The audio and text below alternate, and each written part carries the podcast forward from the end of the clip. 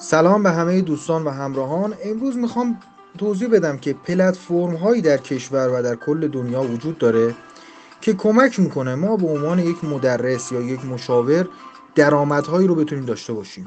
این پلتفرم ها در موضوعات مختلفه که تو وایس های بعد خدمتتون میگم. ولی چرا این رو می‌خوام توضیح بدم؟